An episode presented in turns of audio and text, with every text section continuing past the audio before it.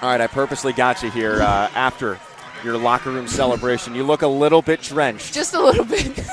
So, I want to know first of all, you're a pretty smart person. Did you know you were close to a thousand? Um, my family had told me that I was close. I didn't know. I, I don't look at like the numbers and stuff, so I didn't know the number. I didn't know when it happened. Um, I came inside the bench coach. I was like, "Congrats!" I'm like, "Thank you."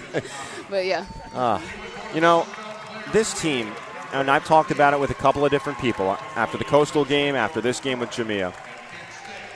When you look at the standings, these last two games are relatively irrelevant. And yet your team showed up and played some really good basketball for a majority of the 80 minutes this week. Why was it so important for everyone to play at their best this week? Yeah, I mean, taking every every game like it's a championship game, and that's been our mentality the past two games. Um, just playing it like it is the championship. So when we get there and we get to Pensacola, like we're prepared for every game. You know, you lose, you go home. So every game from now on, from this point forward, is a championship game. Coach Joe has maintained throughout my couple of years here that he is a man to man savant. He does not want to run zone. And that's something that associate head coach Neil Harrow has maybe changed in him a bit. He said to you guys in practice the other day, prepare play a majority of the game in zone, and that's what you did today. Why was your zone so good? Because you held Old Dominion to just 25% shooting.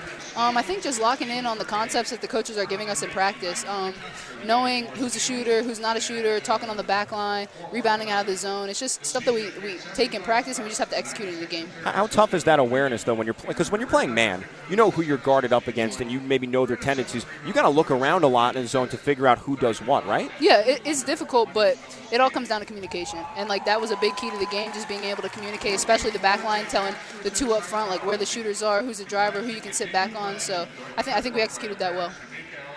You haven't played in this royal rivalry until last year because these two teams were in different conferences and didn't play for about 10 years. When you're on the floor playing Old Dominion, how much of a rivalry do you feel? I don't know. I would say like dating back to like the rivalry, I don't know as much about that, but I think like just the energy that we came in, like the atmosphere that was here, just we knew it was going to be a big game. It's always a big game versus ODU, and it's a good team. So I know you're never comfortable talking about yourself, but a thousand points is a huge deal. Only 34 players that have ever worn that jersey have done that. What makes you most proud of your career so far?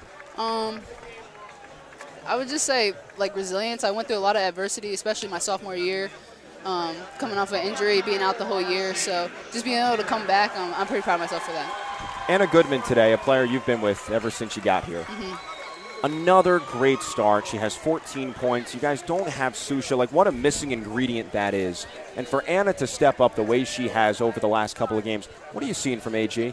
so much confidence so much confidence and i'm like so proud of her because i know it's in her and she the way that she played today you could tell from the jump she was confident and when she has that look in her eye and we could feed her the ball like anna nobody out here can guard you like go to work trust yourself trust the work that you put in and we got your back Before we run here, you got a week off before your next game.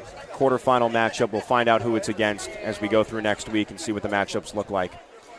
What's the schedule for you look like as you prepare both physically, mentally, getting ready for that next game, which is for another week? yeah um, just focusing one game at a time each, each game moving forward just like this one was a championship game so preparing the right way practicing eating the right stuff getting rest stuff like that All right, Pete. Congratulations on the accomplishment today. 1,000 career points. Thanks so much for taking the time. Congrats on the win as well. thank you corey